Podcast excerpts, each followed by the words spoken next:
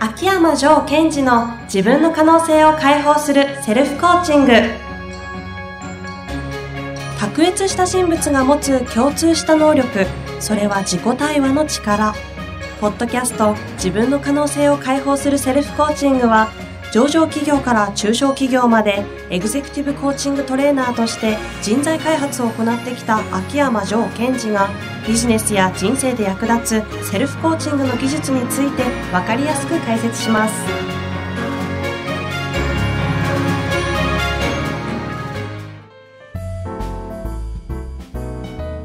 こんにちは、ナビゲーターの遠藤和樹です。秋山城賢治の自分の可能性を解放するセルフコーチング第18回。城さん、本日もよろしくお願いいたします。はい、よろしくお願いします。今日はですね、私の知り合いの方から、城さんにぜひ聞いてほしいという話がありましたので、えー持ってきましたので、あの、相談したいと思います。はい。えっ、と、シンプルなんですけども、えー飲食店で働いている、えっ、と、社員さんの方、うん。で、かなり多店舗展開して10店舗以上やってるところの1店舗にいる方が、えっ、と、社長さんからですね、よく言われる言葉が、ありがとう、感謝をしろと。ありがとうを大事に、感謝を大事にということを非常に強く言われると。うん。ただそれを聞けば聞くほど、自分も含め社員たちも、どうもこう、やる気がなくなるというか、うん冷ややかに見てしまうんですけど、どうすればいいんですかね、という。うんなんとも言える、よくあり、ありそうな相談を受けたんですけど、これについて、ジョーさんだったらどうご回答するのかなと。はい。えー感謝、ありがとうですね。はい。えー感謝とかありがとうっていうのは、やっぱりとても重要な言葉だなと私の中でも思っています。うん。それから、こう、えー経営者の方は感謝が重要ですみたいな書籍もいっぱい出てますよね。ありますよね。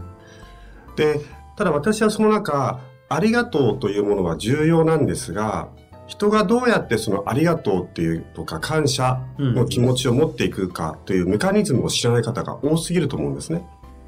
ありがとうとか感謝のメカニズム。はい。なんか難しい話になってきましたけど。うんはい。で、そこの部分が分かってくると、その社員の方にせよ、えっ、と、感謝してもらえないなと思ってる経営者の方うん。も、すごい扱いやすくなると思います。ほうほう。で、まず、ありがとうとか感謝っていうのは同じカテゴリーでして、二次感情と呼ばれているものです。ほう。二次感情。はい。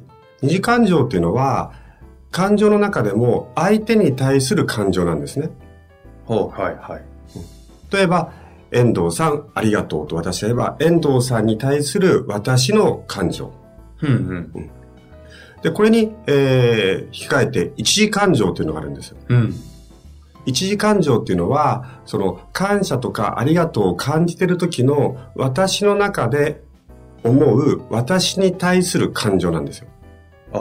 あ、二次感情が対相手に対する感情に対して、一時は自分に対する感情。自分の中での起きてる。はいそうすると、例えば、えー人がありがとうという感情、気持ちになってる時、うん内側ではどういう感情になってると思います？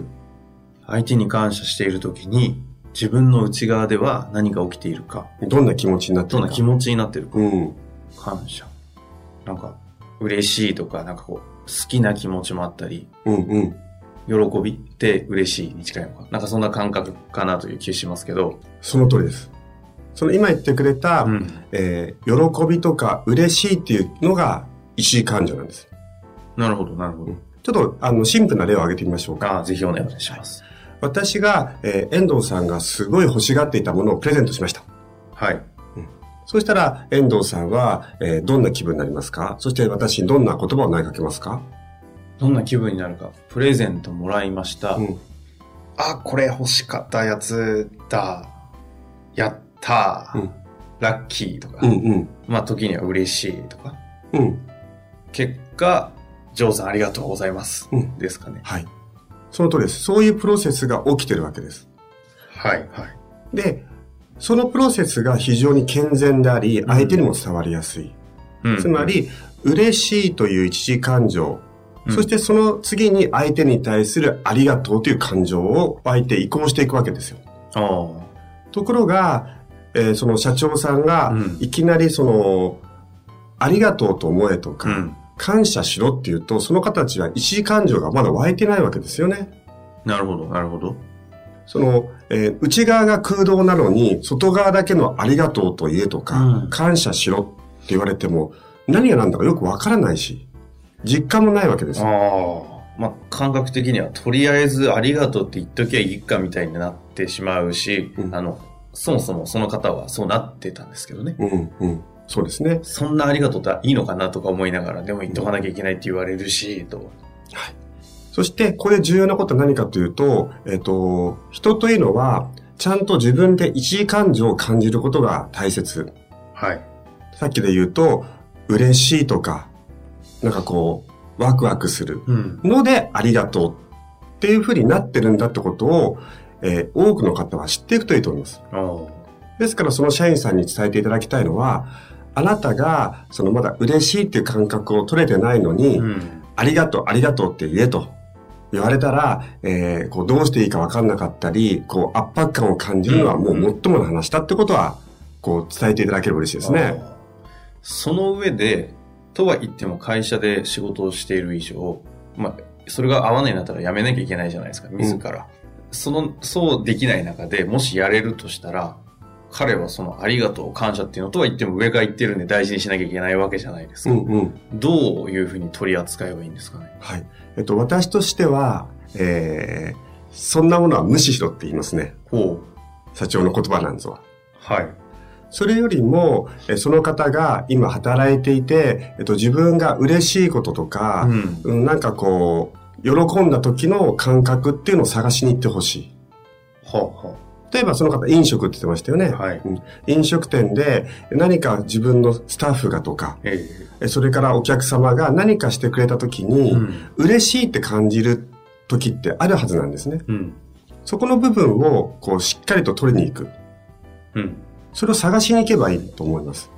あ、その上で、ありがとうとかは、やってみたらっていうことですか？それを感じたら、えー嬉しいって感じたらうっかりありがとうって出てきますから。うん。それを型通りに、まずありがとうから言え、ありがとうから言えっていうと、嬉しいっていうのを感じるのを探しに行かなくなっちゃいまはいすよね。はいはい。一方で、それを、まあ今回はその社長さん聞いてないとは思うんですけども、同じような立場の方っていると思うんですよね。うんうん。そういうことをこうやれやれというか、こう、社員に伝えなきゃいけない立場の方々っうんうん。ていうのは、逆に社長に対して何てお伝えします？社長に対してというのは、はいあの、社長に対して、その、ありがとうとか感謝っていうのを大事にしてろっていうのも、今の解説だとそれ言ったって伝わらない話だったじゃないですか。うんうん社長にもしアドバイスというか、それを伝える上で注意しなきゃいけないことがあるんだとすると、何かありますか？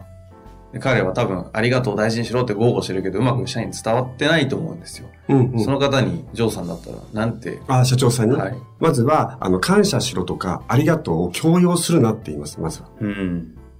いきなり否定ですね。はい。その上で、その上で、まず、その社長さんが、社員さんがいてくれてとか、お客様がいてくれて、嬉しいって感じてる部分を増やしてくださいって。ああ。そうしたら、おのずと社長さんは社員さんに対して、えーありがとうって自然に出てくると思います。うん、うん。他に何かあったりしますか、あと他には、えっ、と、まあ、これは実際私がある、えー企業さんにお勧めをして、結果としてものすごく売り上げを上げている方法なんですが、うん。えっと、一時感情をちゃんと伝えようよっていう話をアドバイスしました。そのケースっていうのは、誰が誰に対して一時感情をちゃんと伝えようよっていうふうに言うんですか、でその場合は、まあ、いろんなパターンもあるんですけど、まず、例えば、えーお店の店舗スタッフの方が、うんお客様にありがとうという前に、一時感情を言っちゃおうぜみたいな。うん。具体的に言うと、えー何かありがとうございますってお客様に伝えるシーンの時に、嬉しいですっていうのを伝えてしまおうと。ああ。なるほど。ありがとうございますではなく、お客様が来てくれたら、こう、あ、嬉しいです。ありがとうございますとか、まあ、嬉しいですって言うだけ言っちゃうとびっくりする方もいるので、一時感情も伝えていくということです。うん。これすると何が起きるものなんですか？これ人って面白くて、二次感情のありがとうと伝えると、相手も、あ、ありがとうになるんですよ。うんうんうん。ところが、嬉しいですと伝えると、相手も嬉しくなっちゃうんですね。ここのメカニズムをまた聞いてみたいところですけど、そういうものっていう感じですかそれは。うんうん。例えば実際に、えっ、と、私が、こう、えー遠藤さんが、えー毎回こう、ポッドキャストでね、えナビゲートしてくれて、えはい。あ嬉しいです。ありがとうございます。って、もし私がポッと伝えたら、どんな気分になります？普通に嬉しいですね。そういうふうになっていっちゃうんですよ。嬉しいですって伝えるあと。あ。あ、だからマイナスの感情もそれゆえですか？あ例えば、お前ムカつくんだよみたいなうんうん。感情を、で、意外と逆に第一感情から当てるじゃないですか。はいムカつくってなると、相手なんかは、わかんないけどムカつくこいつって相手も思いますよね。はい。それが嬉しいも同じようなことが起きるってことか。そうですね。今言ってくれたムカつくっていうのも、ムカつくって言うと相手はムカつくなんですよ。ん。ところがムカつくの一時感情もあるので、一時感情があると、相手もそのムカつくの一時感情が伝わっていくんですね。ちな今の話は、ムカつくは第二次感情なんですか？はい。あ、そうなんだ。そうです。なるほど。そうすると、一次感情と二次感情、まあ多分細かく言えば、あの、ジョーさんの中で、こう、カテゴライズいっぱいできるんでしょうけど、うんちょっとお時間も来てしまったんですが、最後にこう、もうちょっとなんかこう、他の二次感情と、の説明というか、こう、こういうのがあります。ムカつくが今、二次感情って聞いて、えーそうなの？と思っちゃったんで、うん。なんか他にあったりしますか？えっと、そうですね。あの、感情的にはたくさんはないんですよ。うんうん。ただその、ムカつくっていうことに関する一時感情はとてもとても重要で、またこれ使い勝手がいいものなので、えー、どっかの回で必ずやりたいですね。ぜひいいですね。はい。で、今日の文文については、その、ありがとうの一時感情の嬉しいっていうのを、えー感じた時には多用してもらいたいんですよ。うん。それはどのケースでもいいです。例えば、それがお客様でも、上司でも、それから家族でもいいです。うん。ありがとうっていう前に、ちゃんと嬉しいっていうのを感じて、その感じた嬉しさも含めて、あ、嬉しいです。ありがとうということをたくさんたくさん伝えてみてほしいですね。はあ。相手に伝えるのはこっぱずかしい感じもしますけど、あとは言っても、その変化っていうのを一旦こう、なんていうんですか、実体験してもらうためにも、いや、ちこれ、ね、ょっとぜひ皆さんにはそれシェアしてもらいたいね。当変わりますよ。は相手の反応があ。。へですから、最初はね、確かにちょっとこっぱずかしいかもしれないですけど、うーん、例えば、こう、社長にありがとうございましたっていうシーンの時に、社長ありがとうございます嬉しいですってまず言ってみてほしい。お客様にも、ありがとうございました嬉しいですまた来てくださいって言った時に、相手がどういう反応をするかっていうのを観察してみてください。え。なるほど。まあこれはやってみた人のみわかるということで、ぜひチャレンジしていただきたいですねぜひぜひ、。面白いことが起きます。わかりました。本日もありがとうございました。ありがとうございました。